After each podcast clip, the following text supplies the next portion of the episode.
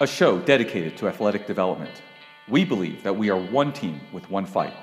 True Grind's mission is to empower athletes by using the weight room to teach the mindset and mental fortitude to succeed on and off the field, where we focus on developing powerful quality movements, understanding intent over intensity, and mastering the concept of lead small, where we share the unvarnished truth, even if common sense tells us otherwise. Your host is Brandon Janeca, owner of True Grind Systems, a sports performance gym in Austin, Texas.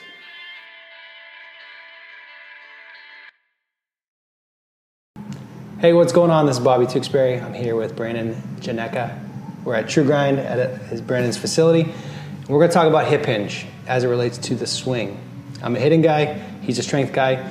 Uh, we've been collaborating for the last six months to a year.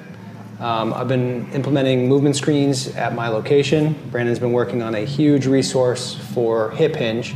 So we're going to talk about that right now. I'm going to grill him about hip hinge. Um, the variations we see, what it means to the swing, how he trains it. We're just going to dig into it. You ready? I love it. Yes. That's going to be loud. So, um, I did a movement screen with uh, a high school back home, and I sent you a picture. I did. I was doing groups of three. It was, a, it was a group format, so I was doing three kids at a time. So I had one, two, three kids across, and I sent you like three or four different pictures because I had 20 kids and I just was taking screenshots to send it to you. And one kid was like, one kid was like this, one kid was like this. How many different variations do you see with hinges? Like just ballpark. Um, including the correct one, probably six. Uh, I Six, like, I, six I, buckets? I, I got about six different categories that Okay. that that that make up the. Uh, the hinge uh, variations that, that I see on a, on a regular the basis. spectrum of the hinge. spectrum of, of the hinge. Good. Um, so uh, I'm gonna try to think. I'm gonna try to label them because I've I've seen hundreds of kids now do it. You see the just the super rounded back, Yep, rounding the upper back. That's that's the the neck, like the neck hinge, Yep. where they just like, eh, they Yep. Um, you see too much anterior pelvic anterior tilt. tilt. You see knee bend Mm-hmm. with no hinge. Um, what are the other ones? Those are the big ones that I see. Yep. So you missed two. Uh, you almost got the neck one. That I really count that when they bend their upper back, the neck automatically will go forward to counterbalance the uh, the the back going back. Yeah. Um, but really, we'll see excessive neck extension. So they'll be they'll do that Okay. old school um, method of, of training that was taught in the 80s and 90s uh, of looking up when they lift. Um, um, through new technology and, and, and new development that's that's not an ideal uh, way of, of hinging. The other one is you said anterior pelvic tilt. It's the posterior pelvic tilt. Okay, so it's tucking. yeah, it's tucking the tail. Yeah. But but those five. So we have rounding the upper back, uh, neck excessive neck extension, anterior pelvic tilt, posterior pelvic tilt, Yeah. and bending the knees or squatting the hinge. Th- those are the five mistakes. You uh, add on the correct hinge, and we have six different uh, variations uh, of the hinge itself. So, the way that I typically explain it to parents is if you're not hinging correctly, you're not engaging muscles that are important for athletic movement. Yeah. Can you go into detail about what that means? Because I'm technically not qualified to answer that question from a certification standpoint, but I, I have an understanding of it. Right. Like you see it as from an infielder standpoint. We have a parent back home where I explained it to him. He's like, "Oh yeah, I just tell the kids to get ready." Like, well, one kid's get ready might be that super rounded position, and that's not athletic. So, what muscles are actually being engaged, and why is it so important? Yeah. Um, so getting ready. Yeah. When, when, when a coach says get ready, they're looking for a hinge. That motion of, of when, when the player sits back into their, to their hips, drops their glove, the posture's neutral, that's what they're looking for. It is the hip hinge. The hip hinge is, is just a fundamental movement that, that we use on a day-to-day basis that, that activates the backside of our body. It activates the big power producing engines that- Posterior chain. that we have, otherwise known as the posterior chain. Yep. Um, in this case, we're mainly talking about the hamstring glutes and then uh, our back muscles Mm-hmm. as well. Um, Would that include lats going yes, up? yep. Okay. That's definitely part of the the posterior chain. Lats are a big player in the game, but but yeah, just getting those guys activated, getting those guys ready to produce force. Um, uh, the, the, the common analogy that, that I use a lot inside the gym is, is, is backhanding, right? Everyone knows the motion of, of a backhand slap. Um, when you bend your elbow, you hinge your elbow, okay? And that, that is to load the back of the arm, your tricep. And then when you go to, to backhand, you extend the elbow and you, you fire through the object Right. of whatever you're backing. Same thing with our hips. When we, when we hinge our hips backwards, we're activating the back side of that of that joint of our hips, uh, our, our glutes and, ham, and hamstring, and then we extend our hips, and, and those muscles are Yeah. are, are triggered, fired, and, and more force is able to produce. It's without doing that, it's like backhanding with a stiff arm. You, you, you just know you're backhanding and just staying loose Right. and not having any engagement. correct. And, and- there's got to be some. You need you need some tension to d- to deliver. Mm-hmm. You need, there's some element of stiffness and control to deliver that force. Because if I just like loose armed it, it's not going Right. to hurt. So you have to have stability and that's where to be able to control it. And that's where the core comes into play, uh, 100%. Uh, if we activate our backside without controlling our pelvis, we don't control our body and we're not going to produce any any force. So we must control our core. We must, and by core, uh, really talking about the, the pelvis and spine, using our, our abdominal muscles and, and surrounding muscles to to control that. Because you're exactly right. If you don't if you don't have that down, the, the the analogy that I like to use, especially with hitters, is, is swinging a bat where the where the handle and the barrel is connected by string. You just have no rigidity right in the middle of your body to transfer force. Yeah. And you're not going to produce power, and you're probably going to get end up getting hurt.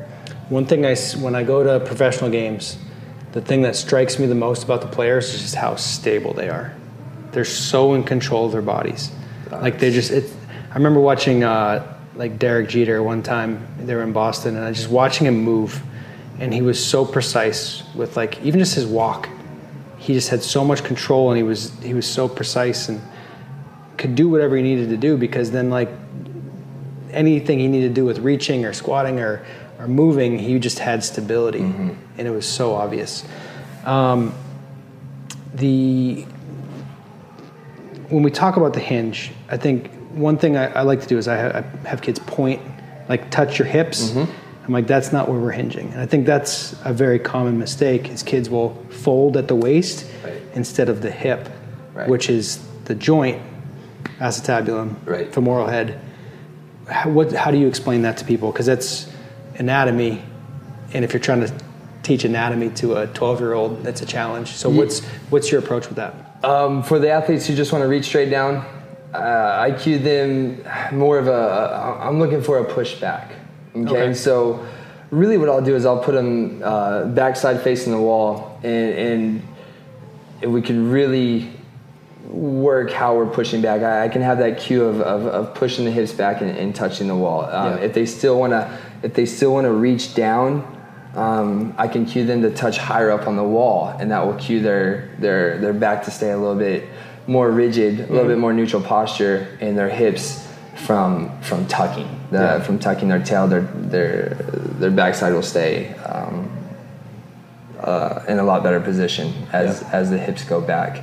But but absolutely, that's that's a very common common mistake. You you ask a player to, to hinge their hips and, and they they literally just go straight down. They have no awareness control to move their hips backwards while maintaining a neutral posture, and that's a very difficult thing. And it's not their fault. It's Yeah. it, it's really society, and it's just it's just setting kids up for for that that lazy pelvic control. You know, mm-hmm. chairs with backs. You know, do do a lot to our to our ability to hold ourselves upright. It, eliminates it. You don't. You just slouch back. You don't. Yeah. And you know, spending all that time in class, no one's going to hold themselves up for that long when when they have a back to, to lean against. You know, it's just and and it's nobody's fault. But at the same time, we have to be proactive about fixing it. We have to make sure that the that that movement is not lost.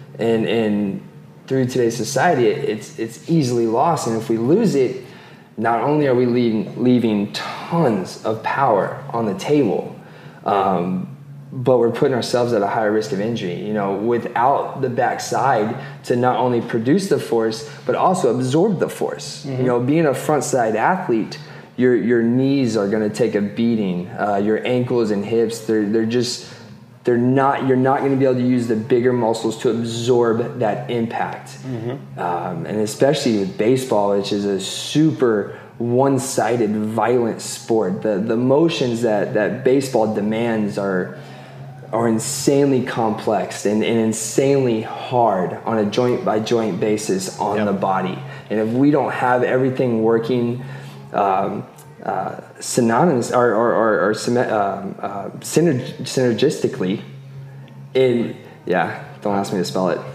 um, uh, with each other then then injuries are, are, are you know it's just a matter of when it's going to happen when is your body going to break down because the sport is too hard on a joint by joint basis Yeah. for that not to happen Yeah. Uh, it's it's it's just a tough sport Let's uh, let's shift a little bit to the technology side of this. Okay. So using K motion with hitters, one of the things that I see with guys that really do damage, that really hit the ball hard, is they have increased pelvic tilt as rotation begins. So they're they're increasing how much they're hinged as their turn is initiating. That's something that's very hard to teach. So in terms of just awareness with athletes. What's what, what kind of spectrum do you see with youth athletes versus because you you go from youth all the way to pro. Mm-hmm. So awareness of, of, of body for a movement like I just described, where there's rotation and tilt happening simultaneously. That's an incredibly explosive move. Yeah. Where I think you're getting stretch shortening cycle engaged, where you're it's like bending your knees before you jump, mm-hmm. but at the pelvis. Mm-hmm.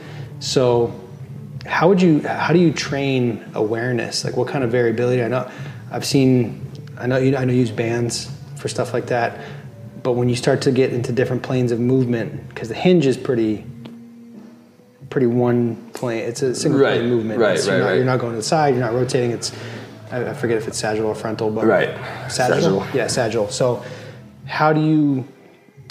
What What are good ways, or, or what have you seen? I guess from an awareness standpoint and training standpoint, for how to incorporate rotation into hinging type stuff. Because it gets pretty dynamic pretty quick. Yeah. You go to an eight year old baseball game, and they're doing this right but they're not really training it. There's a the lack of awareness. When there's no training and no stability, it's not consistent. right So then you get these dads that come in, oh, my kid's like popping everything up because he's got no control of his body. right So you got to start somewhere. Yeah. So where do you start? Breathing Breathing. 100% breathing I, would, Um, I would venture to guess that almost nobody would expect you to have said that.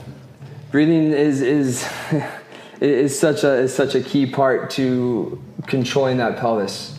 Okay, in order to, to fully control the pelvis, and, and that's what separates that's what separates the youth from or, or the JV from the varsity level, or from the youth to the whatever level to the next level. It's it's really how well they can control their their pelvis, their their body in space, and their and their proprioception, and, and, and their their kinematic sequencing, and all these fancy words that just mean controlling your pelvis. Uh, and so, first thing we do is we learn how to breathe.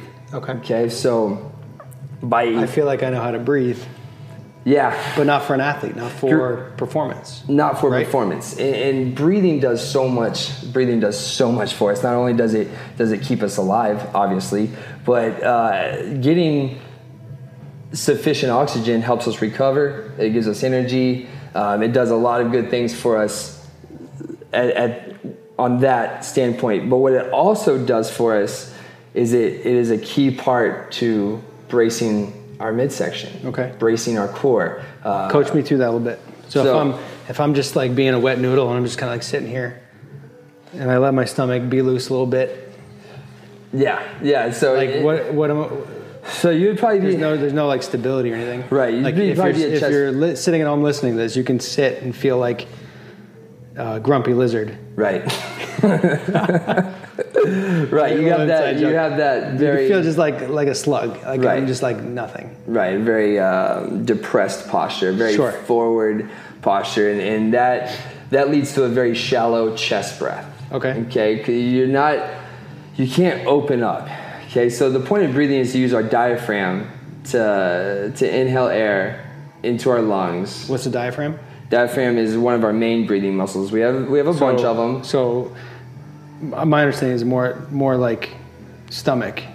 Is that? So I like to You explain. You explain. This is my understanding. It's more like filling the belly with air. Yes. Versus lifting the chest. Yes. Now, obviously, there's the air does not go into the belly; it goes into the lungs. Yep. But the diaphragm is, is, is sits. It's a muscle that, that sits horizontally right underneath our uh, right underneath our, our uh, cavity, and that when it when it contracts, it it goes down into our belly, and that's that's the that's that that expansion. Okay, and so when we when we create that pressure, Okay, that's that's called intra-abdominal pressure, uh, pressure inside the abdominal cavity, and, and that it's it's air pressure plus muscle contraction gives us core stabilization. It gives us the ability to control our pelvis, to, to immobilize it. Um, if you don't have breathing, you're, you're missing half the equation. Uh, we got we got to get that breathing under control. What also it's going to do, chest breathing is going to put us into little mini hyper back extensions. Okay. Okay, so if we can imagine doing an extreme extension of the lumbar back where you're like this, imagine swinging the bat with this posture. No chance. No chance. You feel your back tightening up uh, already just thinking about it. You Yeah. can feel back spasms already. So every degree off neutral is a degree towards that. And, and uh we bleed power and make ourselves more vulnerable to injury. Okay, so after we get the breathing, now we work on the muscle contraction. Okay, so now we're working on the brace. Okay, the first two steps of mm, 100% of my exercises are breathe brace. Okay, get the get the big diaphragmatic in. Okay, breathe low into the belly. Feel your abdominal cavity expand 360 degrees around. Then we want to brace. Okay, so the brace there, there's many different different ways to to, to communicate the brace and and all of them are right at the same time all of them are wrong. It just it's just a matter of, of, of matching that cue to to the right athlete. But basically what we want to do is contract our muscles around our around our midsection mm-hmm. to help stabilize our spine. And, and that's what we're trying to do is we're using the pelvis to stabilize the spine. We can think of the spine as like a big cell tower. You've seen a cell tower with lines coming off of it? Yep. those are called guide lines, and, and that's what our surrounding musculature does. That's what the, the muscles around our spine they they contract, and what they do is they stabilize the structure, our mm-hmm. spine, that tall structure, and it pulls pulls the spine towards the pelvis. You can think of the pelvis as the ground, okay, and then the spine's coming off of that. And then what we're doing is we're just creating tension, equal tension, 360 degrees around, to help stabilize and create uh, stability in this big tall structure. Um, and when you're talking about producing force on a rotational basis, it's absolutely vital to have that that stability, that control. Um, without it, you're you're Yeah. So you would you would take you would start like an eight year old with breathing, yeah, 100 percent. and a first time pro athlete, you would start with breathing. 100 percent. Is that it? because if they don't have that pattern, no, it's, it's a, like the whole you need a foundation before you build a house. right, If you don't have that, right, and, and, and I- for and for hinging, if you don't have the stability, there's no there's no platform to hinge effectively. Right. Yeah. You Makes just, sense. You, you, you're not going to create that, that rigidity in the core to Yeah. hinge effectively. Yeah. From a uh, from a like on field performance standpoint, like what do you what would you look for for a hitter or just a baseball player that does hinge well? Like what kind of things would you see for somebody that does it well versus versus doesn't hinge well? Well, I tell I tell all my athletes that if you're going to pay attention to one thing, it's where your weight is distributed on your foot. Okay. Okay, that's that's how the foot uh, communicates, or or, or uh, just how it connects to the ground is is a huge indicator of what's going on through the rest of the of, of the structure. Um, I want athletes to have an even weight distribution amongst their feet when we're squatting, hinging, doing anything like that. I, for the most part, I want an even weight distribution. So when I'm on when I'm watching a baseball game, when I'm watching hitters at the plate, when they get into their load, I'm looking to see where what does that foot do. Okay, does do I see that the um, that the heel, the inside heel comes up, or do I see the inside toe come up, or maybe the maybe the outside part of the heel comes up, and, and you can make tons of um, legit correlations with just watching the feet and how they interact with the ground. Mm-hmm. Um, I see from a hitting standpoint, you see so much stuff and variations with the feet that the more I dig into it, the more it's tied to the body and how they're trying to move. That's maybe their foot's not in an ideal spot, so they might crank on it or they might get on their toes, and it definitely shows up. Yeah, well, it, it allows us, you know, like we I always mention this. It, it's the balance. Okay, the hinging. What the hinging does is it activates our posterior chain. It gets our big big guys in the in the game. Uh, but at the same time, we can overhinge. We can hinge so much that we'll see the, the the front toe, the big toe, come off the ground. That means we're so much on our backside that now we're trying to now we're trying to balance on I don't know the outside part of our heel, maybe 20% of our foot is touching the ground. Yeah. And when you're trying to do a violent unwind of a swing, that's like trying to shoot a cannon balancing on one wheel. I mean, it's just going to be a reckless. It's gonna be tough to be consistent. Yeah, and it's going to be insanely tough to be consistent and dangerous. And dangerous, and, and so you know, seeing that, well, we need to get the uh, the internal rotators, the adductors in the game, which are kind of the opposite side of the body. So, so it, it, it comes down to a balance. But um, earlier this year, um, a few months ago, I, I went in and I did all of my, I looked at all my assessments, and it was uh, it was about hundred assessments of high school. Um, uh, 12 to 18 year olds. Okay, and I, and I took all those and I just looked at the hinge box of my assessment, and they either got a pass fail. Was there was it a good hinge or was it not a good hinge? Okay, so out of 100 and something athletes, um, 35% had a good hinge. Wow. Okay, then I did the same thing with my collegiate athletes. Okay, so 18 to 22 year olds, and Yep. you know, this these college athletes range from JUCO D3 to D1, um, but they we had 80 percent That's solid significant. Eighty percent, thirty-five percent of youth athletes could hinge effectively when they walked in.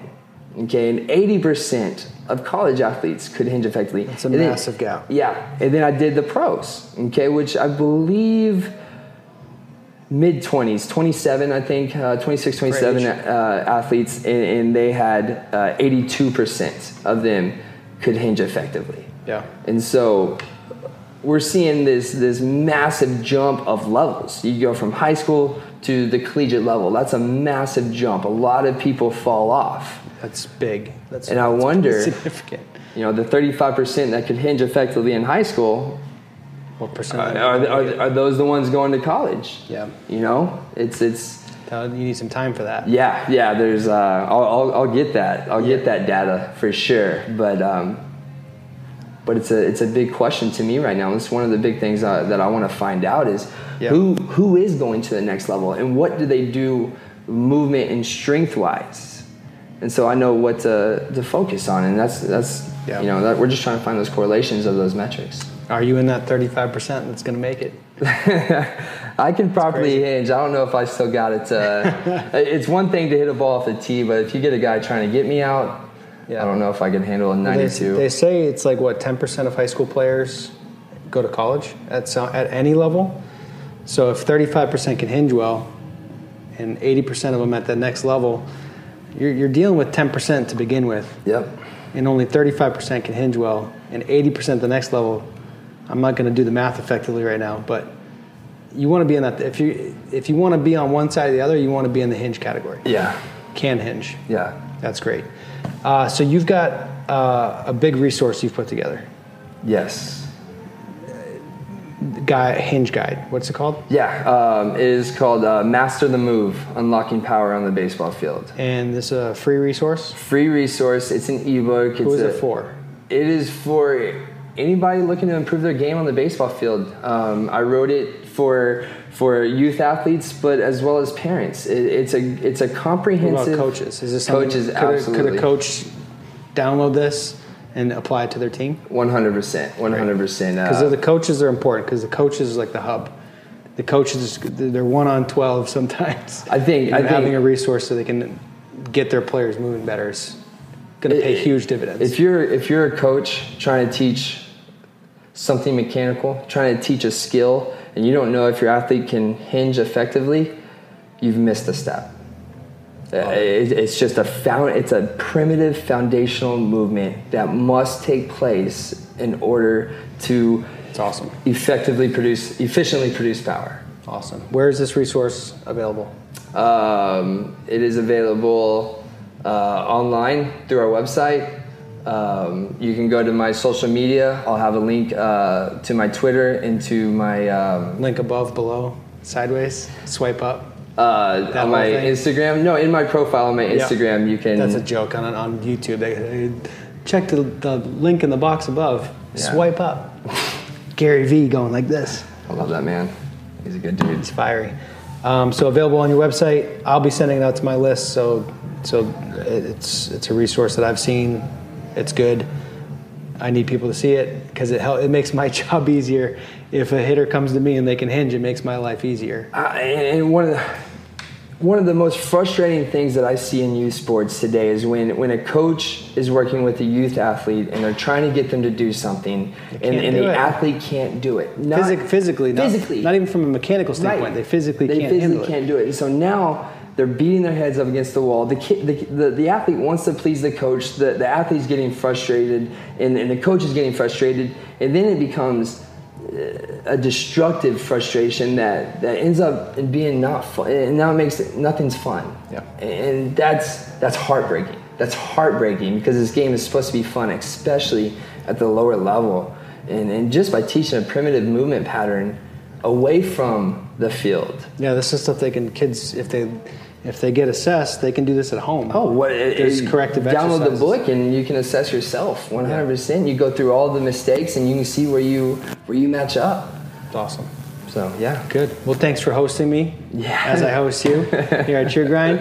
Um, check out the, the. We'll get the link to you somewhere and download. Check it out and make you a better player, make you a better athlete. Really. So, good job. absolutely. Thank you. Take care. Thank you for listening. To learn more about True Grind Systems, go to truegrindsystems.com or follow us on Instagram, Twitter, or Facebook. If you enjoyed the podcast, please subscribe, leave a review, and share us with your friends.